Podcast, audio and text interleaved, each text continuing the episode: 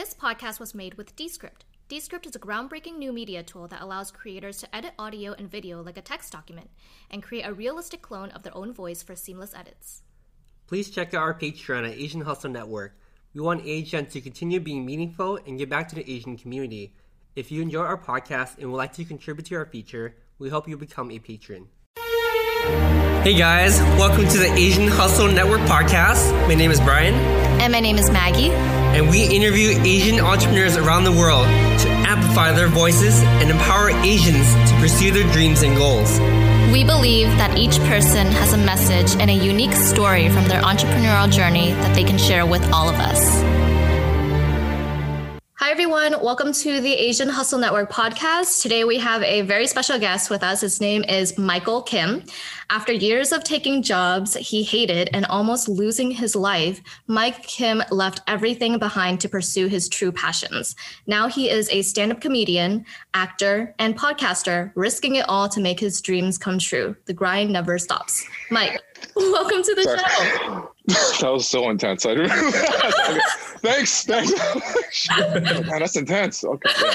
It I appreciate you uh, for inviting me. Thank you. Of course. We're Yeah. super excited to have you on. Let's hop in with who you are, man. What was your upbringing like? Where'd you grow up? Okay, so I am first generation, uh, or well, second generation Korean American. So my parents are from Korea. So I grew up in a very traditional house where uh, if you're a natural born creative, Mm-hmm. you will get destroyed. Like, I, my earliest memory was my dad uh, in, in preschool. He asked, "What do you want to be when you're older?" Mhm. And I said, "Comic book artist." And he's like, "Michael," he's like, "Michael, there is no money. You're gonna die." And I was like, "Oh shit!" Fuck. you know, so like uh, it was just like a constant thing with with that. Um, so, uh, do you? How how deep should I get with this? Just you, like- you can, doesn't you matter. go pretty deep. Whatever I- you're comfortable with, bro. yeah, and Wanna you know, story. we read you know other articles about you too, and you know your Voyage LA interview, Mm-hmm. and you know you talked Ah. about your father, um, his response about what you said about being a co- comic book artist, and you know I would love to know about your reaction to that, how that kind of shaped your mindset growing up. Yeah, you can go as deep as you want. Ah, okay, okay. Yeah, so basically that was the beginning of kind of the um the end of my potential growth, you know, because when when a child tells you the parent what they want to be, Mhm. that's not something that they're 100% going to become, but if you allow that to flourish without suppressing that, then they're not as afraid of the world to be who they are. Because by my dad doing that, he he essentially told me, "You are not allowed to exist for being you." Mhm. So that was just the theme. Because I'm 31 now. That was the theme for my whole life up until probably 29. I didn't allow myself to start truly being me until until 29 you know because i was taking a bunch of jobs i didn't like I, I felt like i had to be a specific way i felt guilty for having this urge to want to be funny make things Right. you know Mhm. like video stuff just whatever just just entertain so the logical side of me which came from basically my dad saying like you can't do that like like even when i discovered i could sing in high school Mhm. uh, at first he said that um, he's like, oh, oh, he, he, he caught me singing. He's like, oh, you can sing. Oh, and, and you know, I was like, yeah, yeah, because I was learning from my friend's mom, and then we would have recitals every year. And then one day my grades weren't good enough, and then he was like, that's all you do. All you do is sing. That's all you do. And I was like, I go once a week Mhm. on a Friday yeah. after school for one hour to learn from my friend's mom. Oh, so wow. because of that, I stopped, and that was actually the one thing I learned uh, how to express my emotions mm. because right. I was raised by my dad. So my dad would hit me a lot, and he would hit me more if I cried, but he would stop hitting me if I got angry. If I stood there just like or like I'm just scowling, just like you know, like that, mm-hmm. he mm. he kind of you know look at me with pity and be like, "That means wash your face." and walk off. So it taught me to use anger as a strength and as like a defense mechanism. Um, but I was always insecure because of that. So like, uh, I forget where I was going with this. oh, It's all good. yeah, and then the singing thing. So because because I stopped sing, so there, all these things I like to do like creatively that allowed me to express myself. Mhm. So once I stopped doing that, like the singing thing, I, I got into drugs. Mhm. Cool. Yeah, yeah. Sorry to take your smile away, but, but No, uh, it's uh, no, no, but um, It's deep. I Yeah, like yeah, it. deep. because I, I, because I didn't know how to deal with my emotions, so like I just felt crazy, you know, and uh, I, I, I got pretty heavy into drugs. Uh, there's like two years of my life where I don't really remember a lot because I partied a lot, I did a lot of drugs and shit. Mhm. Anyway, so then, um, then I went to, you know, I tried to finish college and I ended up transferring to Cal State Northridge, got a degree in communication studies. And then, you know, um, and even then the whole time I'm like, what am I doing? I don't know why I'm doing this.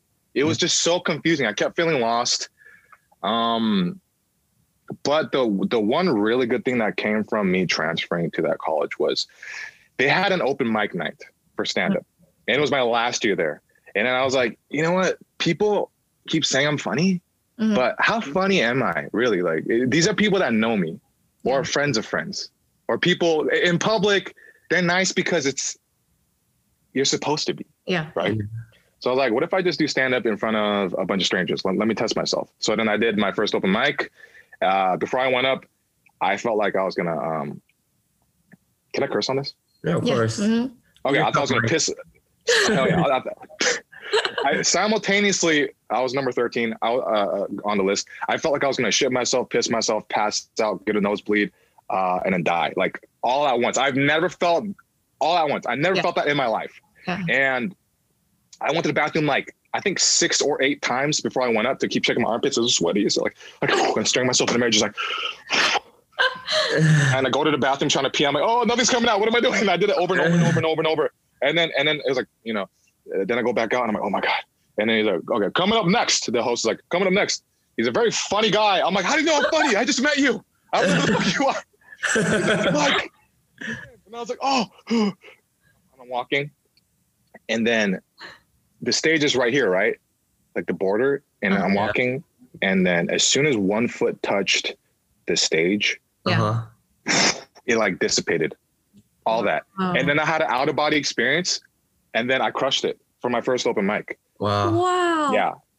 And then I bombed everyone after, but yeah. so, so, I, so anyway, so like that was the first taste of it. But then that was at 25. I partied a lot, so I graduated late from college. But then, then uh, you know, I just kind of left that behind, and then did the whole. I felt guilty for that, and then just did marketing and a bunch of jobs. Like I said, that I didn't really enjoy Mhm. until I got to the point where um 20 like 28 29 that's when i was just like fuck this.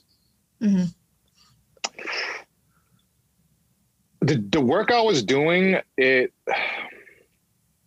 it sucked. It really sucked because you're I, I was forcing myself to be this introverted be on a computer all day guy who's just doing like email marketing there's a bunch of stuff that's not really me.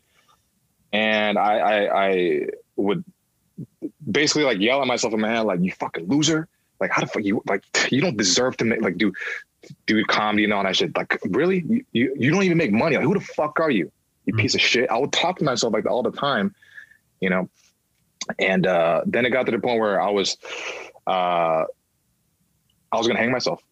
Wow. yeah. Yeah. Because i i just i just felt so i didn't i didn't allow myself to live and be me Mhm. Mhm. for so long. And that's when i i discovered i had to look into it. So i left everything behind. I moved back home and then i looked uh, into my childhood trauma. So for like three months or so i did nothing except sit in front of the couch and allow my and- just like watch netflix or play video games and just tell myself you're allowed to do this. Because even when i would have leisure time my brain would be like you, you fucking idiot. Like oh my god Mhm. you're wasting your time. What are you doing? So i i could never relax. I was always on it on the edge uh, uh with anxiety and just like just like a low level depression and anxiety. And then um so i always rever- i kept reverse engineering everything. I'm like where does this come from? Where, where do all these crazy thoughts come from? You know reverse engineer like as soon as i had a thought of uh, uh you're not allowed to do this. Like you fucking suck. It's like reverse engin- engineer where did it come from? Blah blah uh, like why why blah blah blah blah. And it's it, it kept coming back to my dad. Mhm. and the thing i didn't say was my dad he passed away when i was 21 so like i learned that all these crazy thoughts i had it wasn't really my voice it was it was the voice of my father being trojan horse through my own voice Yeah. you know and then through like heavy therapy with all that stuff i i figured all that out and that got rid of 90% of my resting anxiety and uh, depression. And I'm the happiest I've ever been because now I'm allowing myself to do what I want to do, you know, and, and, and I'm still brand new in this, right? Uh, I have a long way to go. It's only been two years, but it, it really feels like, like I'm living for the first time in my life. Yeah. Like legitimately. So. Wow. Yeah. That is that is a very powerful story. Yeah, that is extremely powerful. And, you know, first of all, I just want to say sorry about your dad. Um, I'm really glad that therapy had helped you a lot in the past couple of years. And, you know, I feel like what you said is so true because a lot of our parents, no matter, you know, who what you know ethnicity or race we are a lot of our parents we they say things to us because they want to influence us right? And we look to them for influence and we look up to them because they're you know the first people that we know You're in our lives. authority figure. exactly. Um, and a lot of what they say to us influences our mindset and our mentality. It could be about anything. Let's say if like i wanted to do makeup as a younger child right? And if my parents said oh you look horrible in makeup. Every time i would do makeup as an adult that voice would ring in my head, you know, and that would affect me and traumatize me. And about Mm-hmm. like childhood trauma, you know, a lot of us have, I think we think of ourselves and we think of our flaws, right? Most of the time. And it goes back to our childhood experiences and childhood trauma. So a lot of the times we don't even realize that we have childhood trauma trauma until we look back and like Mm-hmm. think about it and reflect on it. So I love that you brought that up. Yeah, Yeah. I think yeah. I mean, even from my own experience too. Like my parents would always belittle me when I cook as a kid. The same thing. They're like, yeah, they're like, why are you cooking? Like cooking has no money. You need to like study hard. Become a Wow. Even when engineer. cooking, huh? Yeah. So even to this day, when whenever I try to cook, I'm like, oh, I should have been a chef, you know, because I end up listening to them, like I'm an engineer. Um, but that voice, I completely understand where you're coming from. Mhm. Like it's just always there, you know. And yeah. yeah. Yeah, I mean, hopefully, eventually, I wanna, I wanna be able to cook again in my life. But like for now, it's like, I just, yeah, I'm, I think I'm still going the same trauma as well. I, I do understand where you're coming from. And the other thing, it's kind of funny because when I was a kid, I loved talking to strangers. Oh, yeah. I always go to people and be like, "Hi, hi, sir. How are you doing today? Um, who who are you?" Like I always ask the basic questions, right? And it's funny too because that sort of linked me to creating Asian Hustle Network because I like hearing people's stories. I like listening to people. I like understanding how people work. And good thing, like that part, they never discourage. I don't know why. Like I would just literally talk to some random ass people at the grocery store, just walking around the store. but like that's the part that is sort of fostered because they wanted me to be social. But the part where my true passion is, I love. I used to love to cook. But now when I watch cooking videos on TikTok, I'm like, God damn it, it should have been me. I have no skill. that, that's so funny that they, you know, you're a kid and then your parents are like, hey, don't cook, right? But then you- you're talking to strangers and it's like, yeah, talk to that strange person we never met before that could potentially kidnap you. Go ahead. Talk- Maybe it's it's uh subliminal messages.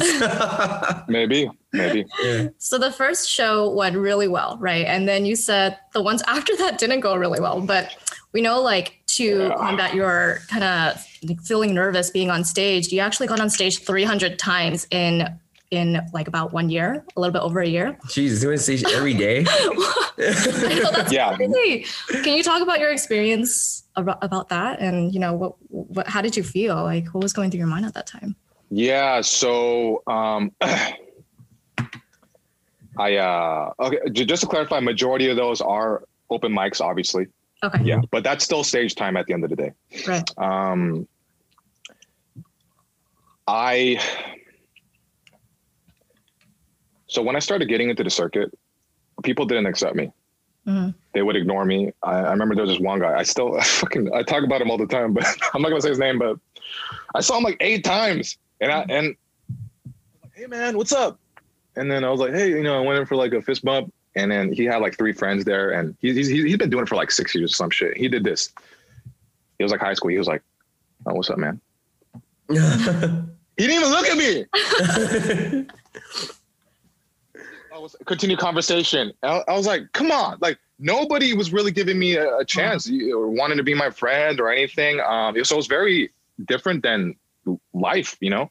yeah. So, and then I realized that Oh, it's because there's a, also a high turnover rate when it comes to stand-up comedians. People, everybody thinks they can do it.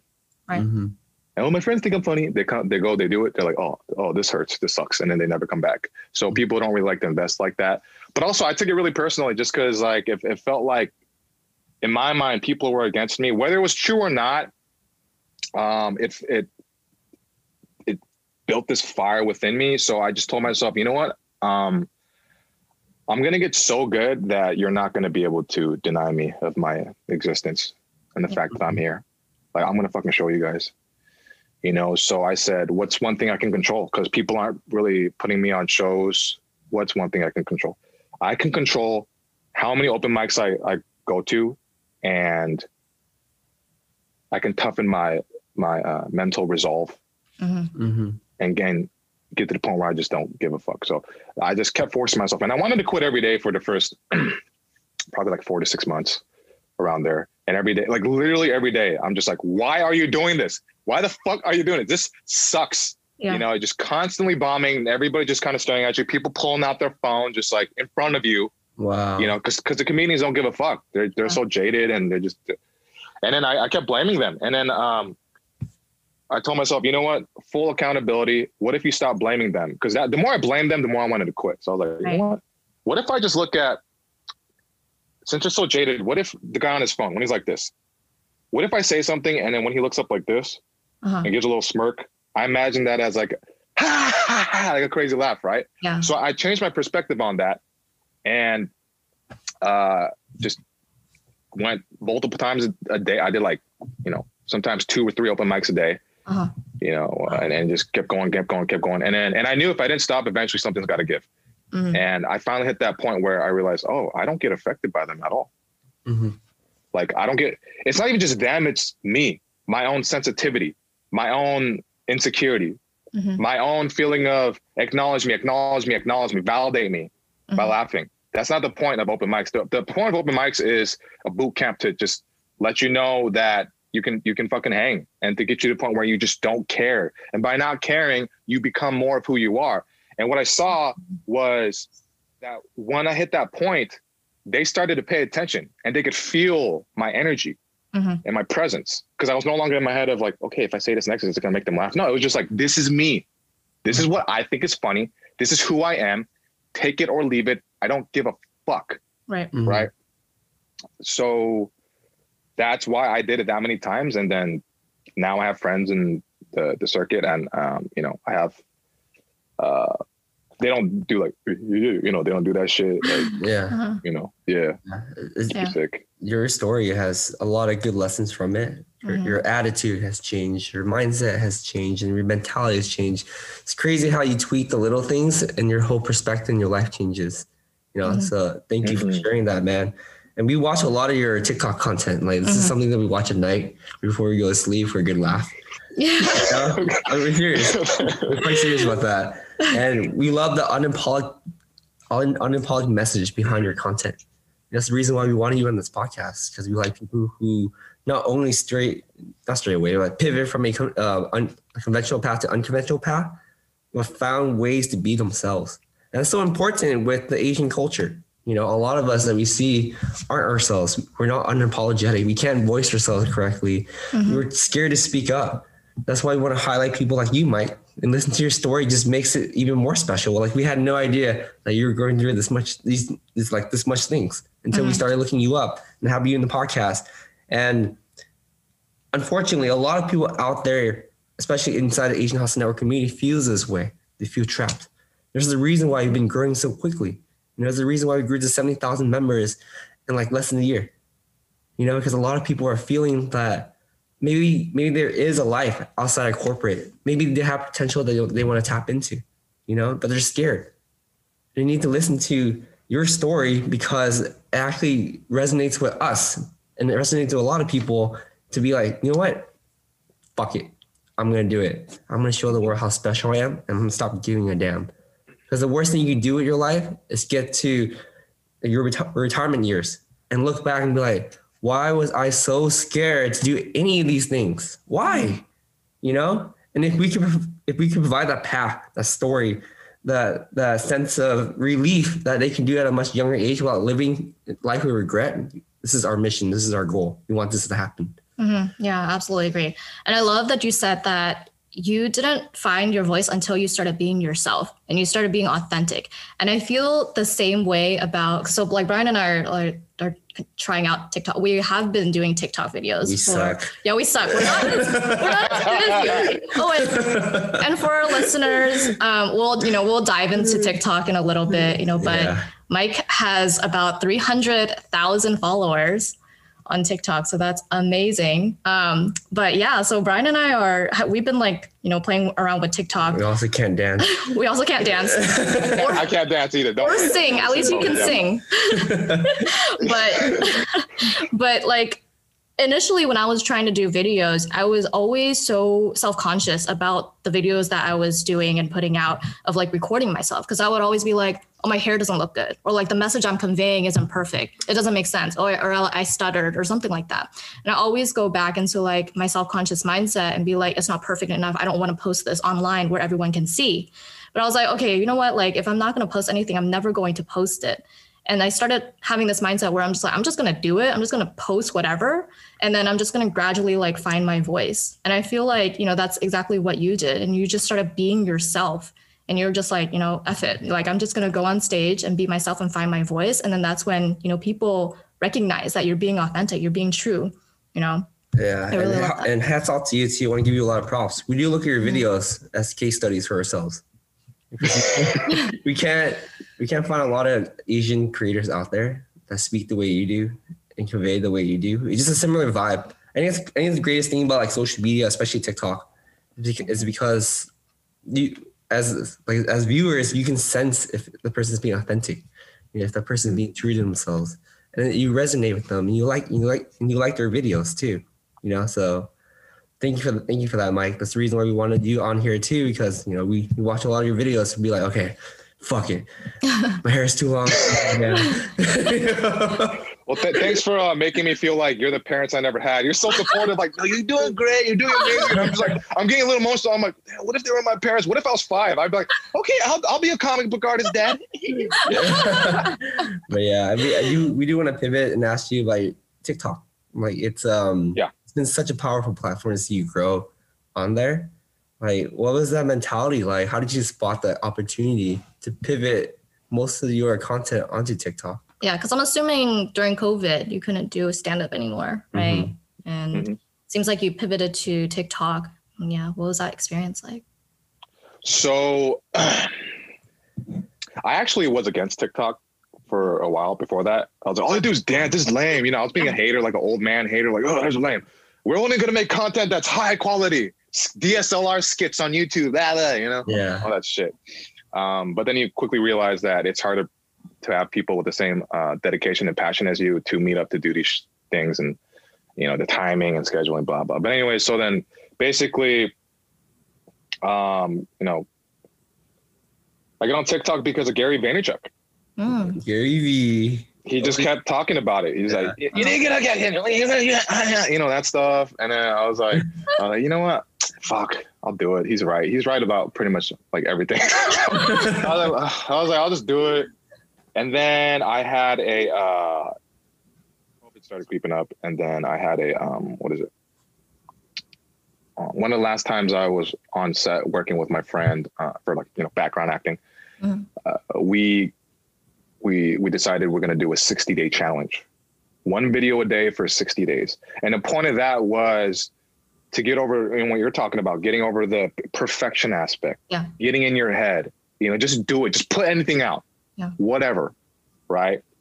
Plus the fact that during that time, dude, then you know, like I said, Corona hit, and then um, a lot of stand-up comedians weren't, you know, they were just kind of playing victim and saying, "Well, I can't do stand-up. I'm sad. I'm." I'm like, fucking do something. There's other things, social media. So, anyways, um, posted every day, and then it got to the point where I didn't give a fuck. Same same concept with the open mics of stand-up comedy. You just keep doing it enough where you're like, it doesn't even matter anymore. You know, like the value metrics, the likes, the view, whatever. I was like, fuck it. I'm just gonna be me. I don't even care anymore. And then I was like, then I came up with this one video idea. I said, I was like, huh, how do I be vulnerable, honest, and help? So I remembered all for so many years. I had a bunch of friends, friends that are girls. They Mm. kept coming coming for advice about like dating about these specific guys, and it was just the same exact patterns I saw, and I kept repeating myself, and I was like, "This is so annoying." I feel like if this many girls say this about this, uh, then I'm just going to put a video out there and hopefully help somebody because I feel like it's got it, it's got to be universal. Uh-huh. So I called it "Confessions of a Former Fuckboy." I remember that. Yeah, yeah. So I basically explained the, the reason why I was able to help my friends was I was like, you know, the guy that the shit that they're doing, I did that. I was a piece of shit. So I'm Oh. telling you, I know exactly what they're doing. So I was like, okay, let me just admit some of the manipulative, uh, you know, shit that I did, like mentally manipulative things I did before. Um, uh, and then I, I made that video, and then I wake up the next day with like, like hundreds and hundreds of notifications. Mhm. and that you know because i was like you know what? People think i look uh, they're gonna judge me on that. Fine whatever. But i'm i'm i'm trying to help. Fuck it. Mhm. uh and then and then yeah then i just kept blown up. I have i have a paper up there where i actually recorded wow. how fast i was growing in the beginning Oh wow. which is insane. Compared to now which is like i'm barely growing now. No, but back, but it was insane.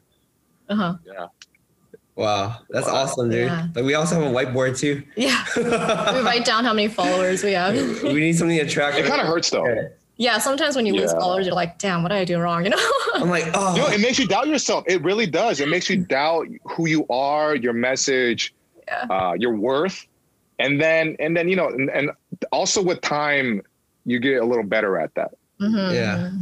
Yeah. But what I've learned is, the more you have in terms of followers, the more you feel like you have to lose, Mhm. and because of that, that's when what initially got you the followers by you not caring and being more authentically you, it can start to warp and change who you are because now you want to cater just to them because you're thinking, oh, they want this, they want that, or they want me to be this. And that's when you can lose yourself. Because I've had you know moments like that as well, right? Especially now because I don't have, you know, I'm not doing stand up like I was to where that's the reality anchor. Mhm. So when you put all your focus on the internet world, Mhm.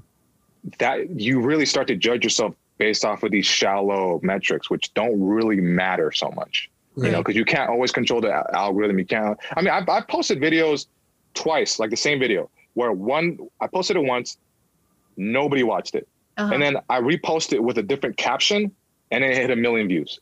yeah. So is it me? I don't know. There's a lot of factors, right? So Yeah. I think this is something that a lot of people go through, and a lot of people, especially on Instagram, when you get unfollowed. I don't know about you, but I take it extremely personally because I know who it is. I'm like, what the fuck? We're not friends in person. I can't wait till we bump into each other, and I'm gonna be passive aggressive. I'm gonna be like, what's up? Okay, and walk off. Uh, For me, it's slightly different, you know. Seven views, oh shit, and one like. Yes, someone likes me. That one person, I don't know who you are, but thank you. That's how it should be. That's how you're supposed to think, you know. then you get then you you get too used to it and you take things for granted and but uh but but yeah now fortunately we're talking at, at a time where i am in that pocket of gratitude and you know just Yeah, dude we're here this is this happened because of that Yeah. we wouldn't be Yeah. talking so you know i'm grateful for that yeah. yeah. I do want to. I do want to put a message out there too that a lot of these numbers are just numbers. You know, Mhm. they don't define who you are or what you're about. Mhm. Keep doing you. You know, put content out there that makes you happy. Mhm. And I got that from Gary Vee. Mm. he always says that. That's awesome. and, and he and he's right but how do you guys feel right now with uh like your comfort level in terms of putting yourself out there on tiktok Where are you guys Um, at? We challenged ourselves Mhm. over the last three months. We put out three pieces of content a day Mhm. Dang. Yeah, it's hard. It's hard. It's because Yeah, like it we figure that when we're, when our backs against the wall, we're forced to we're forced to now dance. You know, that's the only with lesser clothes. Every, no, I'm just kidding. yeah dance like nobody's watching Oh yeah, yeah, for sure. Yeah, but um, it actually makes us more creative when we're Mhm. pushing against the wall. Like, oh no, what content do we want to make? And that's the next question I want to ask you too. Like, do you ever have creators block, where it's like, man, like I don't, I should post today, but I have no idea what I should post today. How do you overcome that? What's the inspiration behind that? Yeah. So, um, here's what I learned about creators block. It's not a real thing. The only time you get a Mm. block is when you judge yourself, Mm. right? Because you're expecting some kind of result, whether it's from other people or from some kind of expectation that you may have. The, the anticipation of it. That's where the anxiety comes from, anticipation. Mhm. So it's kind of like what they say when it comes to dating and girls. It's like text and forget. If she doesn't respond right away, fine, okay. She may sometimes they'll respond a week later, two weeks later. Who knows? But and then but that could still turn into a date. Like text and forget, post and forget. Stop keep stop checking notifications. Yeah. Right. So uh, it's just, uh, it, like you said about putting your back against the wall. That's a necessity now. Lately, I haven't been posting like that every day. Mm. Mhm. So that would make me sound kind of like a hypocrite. But you're absolutely right in terms of that type of output because then you're coming from a place of non-judgment because you just don't care. Yeah. You just you just don't care. And also certain pieces of content, even if it has five percent of the normal views that you would have on average, it could be a little bit more niche. And that can actually help that specific amount of people and really resonate with them deeply. And that's what I've realized as well. Mhm. And that helps them develop even greater of a uh, relationship with you. And I think it's more important just to have just more quality, intimate relationships with your community than just be like, um, yeah, you could have like a million followers and still nobody really cares about you. Yeah. They like your stuff, but do they really care about you? How much do they really know about you? Right. Right. Yeah. You know? It's true. Yeah. Yeah. Very true. Yeah, and you know, uh, now that I think about it, you know, because you were posting out videos and content about relationship advice, I can understand why it got so much engagement. Because, like, personally, for a girl, like, I love to know what, Oh, A guy shots, you know? Like, why I'm thinking back to like relationships and stuff. Like, why did they do this, or like, why did they think that way? You know, and most guys wouldn't put themselves out there and tell people like why they did the things that they did in a relationship, right? So girls like look to that. Was there like a moment in time where you like experienced absolute growth, like some some video that like made you, you know, go viral, or was it pretty natural growth? Before that, Confessions of a Former Fuckboy video, because that's the one that made me go viral. And actually, I people told me that they at school and there was girls that would watch it and take notes, Wow. oh my gosh. which is it blew my mind. I'm like, what the fuck? Yeah. yeah. Crazy. So it was that, and then I've had a few other videos where, um, so then it ties back into what what do I care about? What do I think is interesting? So so like Filipino culture. I hung out with only Filipinos from the Philippines for a Mhm. few years, so I'm very familiar with their culture. And there's things that I thought was funny, and then I'd make videos based off of that and their culture. Without you know, I'm not making fun of them. It's just like you know, like play with their culture because I, I respect it Yeah. And those exploded too. So, because people would think it's pretty weird. It's like, why is why does a Korean guy know how to sing Filipino songs and know so much about the food and stuff? It, it's, it's it is a little weird, I guess, if you think about it. But Mhm. that ties in with who I am and what I find interesting, and like I really like different cultures and stuff like that. So, Mhm. you know, uh, those ones, uh, you know, like the confessions confessions of a former fuckboy that ended up being a series and people really liked it. But then I stopped making it after the twelfth one because uh, people started looking at me as some kind of dating guru. And I'm like, hey, by the way, guys, I've never been in one healthy relationship. They've all been toxic. So I'm just telling you, I'm I'm telling you what I know and what what like bad you know stuff to look Yeah. out for. But I, I can't really tell you how to be in a really healthy relationship. Yeah. so I, I just I just didn't want to keep answering dating questions, so I stopped. Yeah, Yeah. let's let's actually take it back one more notch. I'm kind of curious too. At what point do you realize that this is like your career is real? Like you can make this happen. Like you started to feel more confident. That was That's a like great question. switch is like, Mhm. you know what? I can do this. What is that That's a one? great question. That is such a good question. Yeah. So there was two two specific moments. One was eight um, eight months into my my my stand up journey. Um, I ended up pers- uh, producing my first show at West Side Comedy Theater, Mhm. which is it's not a comedy store. It's not the improv, but it's still well respected. You know, you'll see Jimmy O Yang there, seeing seeing Dave Chappelle. Um, Adam Sandler has part of his stand up special there. Wow. Um, and it was on a day right before July 4th. It was a late time slot, and we just weren't sure if anybody was going to show up. Because um, the, the business partner at the time, which we split up, he uh, he was like, I don't know about this, brother. Maybe we should ask for another date. And then I got fired up, and I was like, No, no, we're gonna take it. They want it. They put us in a spot to test us. We'll fucking show them.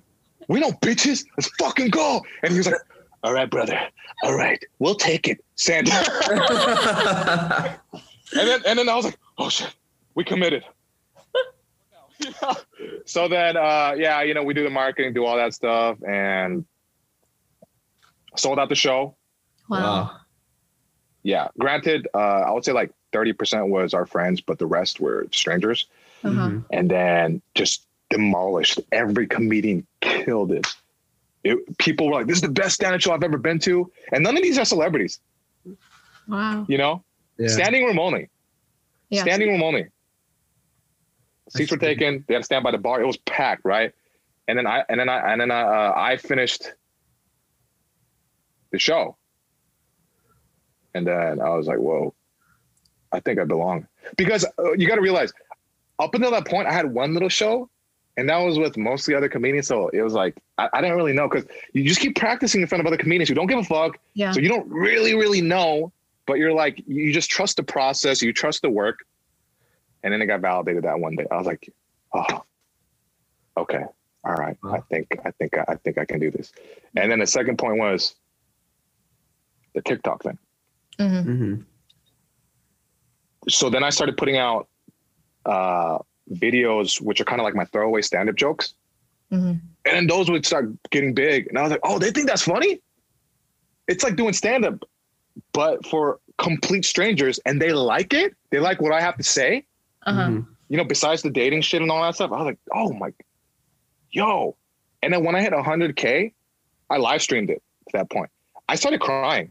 I started tearing up because it hit me. I was like, I have 100,000 people care about what I have to say or find value in me. All right. Based off of what I, my words, that let me know, oh, I fucking belong here. Because mm-hmm. I'm not there doing like you know, not shitting on them. Nothing wrong with the dancing stuff, but you know don't, what I'm trying to do. For, don't follow us on TikTok. no, no, no. I, I don't know. It, it, no, no. I'll, I'll, I'll, yeah, I, gotta follow you. I gotta follow you. But um, yeah, that those were the two points where I realized, oh, I fucking belong here. Yeah. You know, mm-hmm. those those two moments. That's amazing. Yeah. Yeah. yeah. I love how it's just like a prime example of never quit, consistency, and you know, just belief, working at it until you actually get to that point where you feel like this is all worth it. Yeah, we we see your growth throughout your entire story too, and not to be creepy, but I've been following you for a little bit now you know, in all your skits. I dig it. I dig it. you follow like all your skits too. We find it absolutely hilarious too because you know sometimes you poke with the race thing. It's like yeah. all, all, Asians look alike. We saw mm-hmm. that video. Mm-hmm. You know, and or like Asian girls getting with white guys. You know, like yeah. pretty controversial or stuff. Or you let you let every facet of your personality shine through, mm-hmm. and that's awesome. Yeah, I appreciate that you guys noticed that because that that's what I'm trying to do. Because uh, I would put myself into a box at certain times, thinking, "Oh, I just have to be a comedian." And I'm like, mm. "No, I'm so much more than that." Like, I love deep conversations. I love talking about things that uh, can unify people or that can heal people. Mm-hmm. mm-hmm. You know, and just being very honest about things because uh, that's that's a necessity. And uh, going back to your point before, we talked about um, you know asians not really speaking their mind as much mm-hmm. it's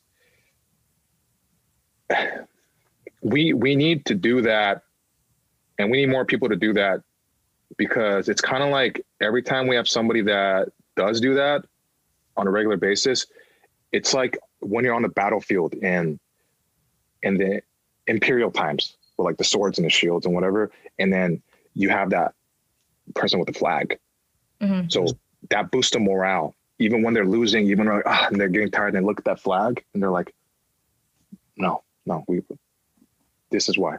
Let's go. So that's, and I told myself in the beginning, um, I'm not trying to make myself sound like some badass and shit. But I, before all this, I was I told myself at the very beginning, I said, I'm willing to be the vanguard for the Asian community. Like I'm willing to take the shit. If people want to crucify me, like I'll, I'll I'll take it because you know what? At the end of the day, when I grew up, when I was growing up, I hated being Asian. You know, I wanted to be everything but Asian. I didn't like myself, mm-hmm. and those few people that were on the internet, like just kidding films and stuff, mm-hmm. and Timothy DeLaGhetto, they were the only things I could look up to. Yeah. There, but even then, it that wasn't that wasn't enough. Mm-hmm. Yeah. But the fact that they were there helped helped yeah. so much from just dipping so low. Mm-hmm. They were just like the boom, boom. It's okay. I still don't like myself, but no, no. They like something about these guys made them able to do what they could do back then. So, um, yeah. Yeah, that's that's so powerful, and thank you for being the vanguard. You know, we that's a lot of pressure because we yeah. one, one of them there's a lot of asian vanguards just saying. I'm not you know i'm not like you know but wait a minute rip your shirt off. Is there an s underneath? I don't know. I think there's like two two pieces of hair. Not that much. Yeah i mean it's we feel it because we tried to be i don't know if the vanguard's the right word but we try to be role models for the asian community. And it's not an easy task you know, we can speak from our experience too that our community is one of the best communities out there, but we're also the first to shit on each other and pull each other mm-hmm. down pretty fast. Yeah. Oh my God. That fuck. That's so true. That's so true. We, we by the way, no, I love what you're doing, and you are literally. You're not even just one of the vanguards, but you are one of the uh, innovators, for sure. Because you you created this whole network where people can go to and look at, oh, I can do this, I can do that, or like all these stories that you're putting together, it's gonna really sink into especially the younger generation because there's gonna be common themes amongst each person that they're gonna be like, oh, so it's not just me and this one um, person on AHN. Mm-hmm. It's tons of them. Yep. You know, and that's gonna make them realize that it's okay to feel what they feel or that they want to, you know, it's okay to do some of the things that they do. But no, but I mean, anyways, going back to you, like that, like what you're doing is a very fantastic thing. It's, it's, I don't really know any other ones that are doing stuff like that. So yeah. like, you know, props to you, like, uh, like really. Thank you. Thank you. Yeah. yeah. We appreciate that. And it, we just speaking from experience too, it's not easy, you know? Can you talk about the, the uh, pulling down aspect? Cause I'm, I'm interested in. Yeah. In that. The pulling down aspect. Yeah, I, I mean, yeah. I mean, with the Asian mentality, it's like we only help to a certain point. Yeah. Mm-hmm. Right. Like we once the goal is accomplished, the job is done. And it doesn't work that way. You know, it doesn't build any foundations that way. Like once we help you get into that leadership position, we stop supporting you. You know, we just leave you there to struggle. Because to us, it's like we have other things to worry about we already got you there. Worry about your own stuff now. Mm-hmm. But that's not how you build change. That's not how you build a community. And then with that leader is now struggling, we're just like, damn, we put the wrong person in the wrong positions. He's representing us. Screw him. Let's pull him down. You know, he doesn't represent us. And that seems to be a common common trend among Asian politicians, among Asian leaders. That's why our parents actually discourage us to be that that visible. This is the reason why, like, when we start Asian Hustle Network, people are like, "Are you sure you want to be that visible? Like, just be behind the scenes." But when we talk to other Asian leaders out there through our podcast or through mentorship, the one thing they keep saying to us, we regret not putting ourselves out there more. Why? Because we can't. Because our impact and influence is capped by our company's brand. People don't don't know who we are behind the scenes. Oh. You know? And that's because we're taught to not stand up to the leadership position because our parents felt it too. Every time they stepped up, every time they spoke out of line or no, not work or keep their head up, like, like stick out of the, of the bunch, they get called out, you know? So with that mentality, it's like no one wants to step up. No one wants to do this. And we're also not accustomed mm-hmm. to doing that. You know, we're not accustomed to having leaders that can represent us and continually supporting them. Is, and also, the word Asian in America or Western world is relatively new. You know, a generation ago, our grandparents were fighting each other in Asia. You know, and when we come over here, it's like, hey guys, you guys are all the same now. Get along. you know? we didn't know how to do that. You know, Yeah. all the ethnicities they kind of stick with their own little groups. Yeah. and it's kind of what our parents have taught us. We're so new. We're so new. Like the Asian word is so new, and all we're going through right now is normal. It really is. We're the, all of us are pioneers because we're still trying to figure out what that even means. Because now we're at an awkward stage. Mhm. It's like we're Asian, but we're not Asian. You know, you go back to Asia, it's like you're obviously not from Asia. you know, people just point at us like you're not obviously not from Asia. You go over here, it's like you're obviously not American enough. it's like, all right, what the hell are we? You know, mm-hmm. so we're still building that identity, and that's okay. But at the same time, we have to unlearn a lot of things that were taught to us by our parents, by our grandparents, by generational beliefs. Because now all of us are responsible for, for creating this new identity for us to belong to. You know, so people like you, people like like you mentioned before, One or, or all these other YouTubers, they're pioneers for our generation. Because as we're looking around, there's nothing like us yet.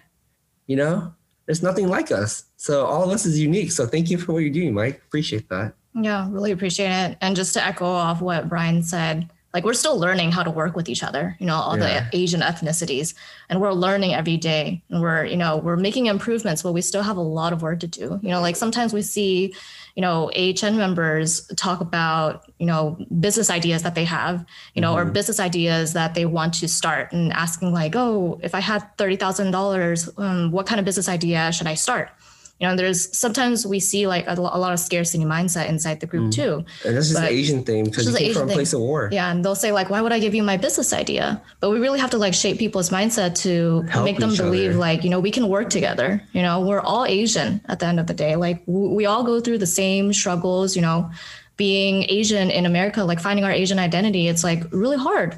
And like one thing that we just have to remember is that we are a big team. Like we can work Mhm. together. You also take the brunt of a lot of things too, because Asian people are the first to get angry hella fast. Hell yeah. Yeah. Whoa, whoa, calm down, guys. I know that all this repressed anger is you can't show it, but chill. I'm on your team. Relax.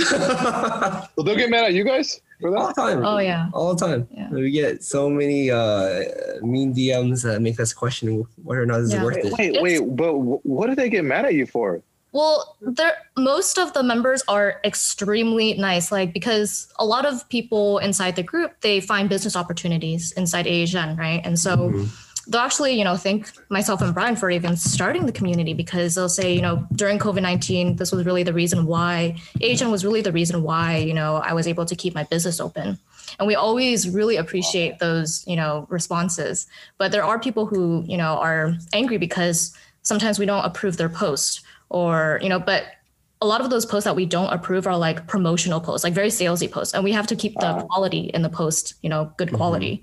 And sometimes they just don't understand it, you know, because they just want to put their business out there to 70,000 people. Yeah, yeah. I mean, it's a whole different conversation, but Yeah. the purpose of everything is always driven by like making the world a better place. That's Mhm. where we're coming from. You know, no one pays us for this. Like, we don't make money from this. Even if we do, it always goes back to making it better. You know, so this is this is truly our passion project. Really, what it is. You know, and yeah, I just your story resonates with us a lot. Like we we fully know where you're coming from, a lot more than you think, Mhm. and you know it, we're here as a team. That's the that's the point. And whoever's listening to this podcast too, who resonate, we're here as a team. Mhm. You know, reach out anytime. We'll we'll definitely respond. Like we're not the So type. you, you, you guys do all this work and you guys barely make shit. yeah, Mhm. Basically nil. Yeah. Okay, guys, whoever's listening to this, fucking appreciate these guys. okay? yeah, like, oh wow, I respect you guys even more now. Fuck. Okay, no, we we definitely have an understanding there in terms of like, you know, the. Damn. Okay. Yeah. People need to know that. People people are fucking need to know that shit. don't worry. It's, it's okay if they don't know. As long as as long as we know inside, it feels great. Yeah. Yeah, yeah. I mean, yeah. No, but uh, I do want to touch upon the whole like Asian on Asian thing. That's why I made that one video um about why people don't take Asians seriously because we and you brought up great points about yeah different uh, uh, ethnicities and you know we're new here, but still amongst Asian Americans there's still a lot of this division and uh, even when I made that video, um, a lot agreed with me because the main point of the video that I made was to unify, Mhm. but there was a, a lot, a lot that were like, "That's just you." Like you don't know what you're talking about, or you were raised bad, or this and that. You know, people just really went went went off on me, and I was like, "Damn, People okay." TikTok are kinda, mean, dude. not even just not even just TikTok, man. Just like in in other platforms. I was like, I was like, "Whoa, shit." Yeah, Uh-huh. but tic- yeah, people on TikTok can be mean though. it's always the people who like don't have a profile picture too. I'm like, God. oh, I'm gonna hunt you Always. down. mean. I don't know where you are, who, who you are. I'm gonna find you. Yeah, like when I be on live stream and they they come in and they, they say like, oh, you this and now you you start coronavirus. I'd be like, hey, hey man, give me your Instagram and let's go live. Uh-huh. If you, if you're really that badass, let's go live. Let's roast each other in person Yeah. live. And they would all leave. Yeah, yeah. I'm like, let's do it right now. Give me your Instagram. Let's fucking go. Yeah. Ten out of ten times. Always leave. Yeah. Never bother me again. It's So yeah, Fun, uh, I- I'll take you up on the offer. We'll roast, we'll roast each other. roast each other. What would you guys roast each other about? though? It'd be like positive bros like, yeah, yeah, you you are passionate about what you do and you make no money bro. from it, but you help people. Fuck you. You're too passionate about what you do, Mike. God too damn it. passionate, too nice. Mike, you're too funny. You got to tone it down a bit. You guys look really cool, like with your clothes and hair. We'll we'll call it the 1960 vibes. That's yeah. No, you guys do look cool. Dude. You guys have like a cool, like modern uh, uh, Asian like aesthetic. Yeah. likewise, likewise. You do too. Yeah, yeah. There I, we I. I dig it. I dig Like, you're from California, bro. Yeah. Cali, California. yeah. Awesome. So we have one last question for you, Mike. And that is what advice can you give to someone who is Trying, Trying to, to- pivot from their career to their passion. trying to make the jump, pretty much? This deserves a water break. Um, I would say forget forget what you think your friends are going to think about you. Forget what your family's going to think. Forget what anybody thinks because at the end of the day, it's just you. Because if you're going to live your life for these society and these thoughts of, you know, appeasing to your parents and other people, when they pass away, all you have left is resentment and pain and sadness. So you you got to be selfish. Because then when you can be selfish, you can give back in the way that you want to give. Um, like now I have more love to share with people versus before I was just kind of clinging on to whatever little I could just to protect myself Mhm. because of the misery. So, you know, think about that. Think about what really makes you happy. and um, don't be afraid to go back home if you have to. If I didn't go back home and move out of the place I was living at and leave all that shit behind and then live off my savings to figure out my this, Mhm. you will that that can haunt you the rest of your life and it'll basically your mental health and the way you view yourself and how you accept yourself is going going to dictate every single decision you make in your life relationships business whatever so um, don't be too prideful. Focus on what really matters which at the end of the day again it's you your mental health and what makes you happy. Mhm. so and don't feel guilty about it by the way. People are going to guilt you. I've had friends that guilted me. I've had friends that didn't like the fact that i was getting better. They didn't like that i was getting happier. They wanted somebody to complain with. Mhm. um, even family. People are not going to understand and it's okay. And you're going to feel more lonely than you have ever felt in your life in fact i've lost about 95 uh, 90 95% of the friends i had before but it's okay because once i got over that hump of being alone i learned to love myself even more and then i made better friends Right. Mhm. so um, keep that in mind Thank you, man. as you make that jump Love Appreciate it. that. Thank you so much, Mike. And how can our listeners find out more about you online? So uh, everything I have is under the handle of Mike Kim Comedy, M I K E K I M Comedy, one word. That's my YouTube, uh, where I have podcasts and you know a bunch of other content. Um, uh, my Instagram, Twitter, TikTok, everything is Mike Kim Comedy. Mhm. So yeah, check me out. And then the podcast name is called The Set Breaker, three words, The Set Breaker. Mhm. Uh, you'll, you'll find that again on YouTube and on audio, all audio streaming platforms, iTunes, Google Play, um, Spotify, all that stuff. Mhm. So Awesome. Awesome. We'll leave that all in the show notes. Thank you so much for sharing your story with us today, Mike. It was awesome having you on the show. Thank you, Mike. Appreciate you, man. thank you guys for um, having me here. Appreciate it. Hey guys, we hope you enjoyed this episode. Please subscribe to the show. We would like to get to the top 10 on iTunes, so be sure to leave us a five star review. We release an episode every single Wednesday, so stay tuned. Thank you guys so much.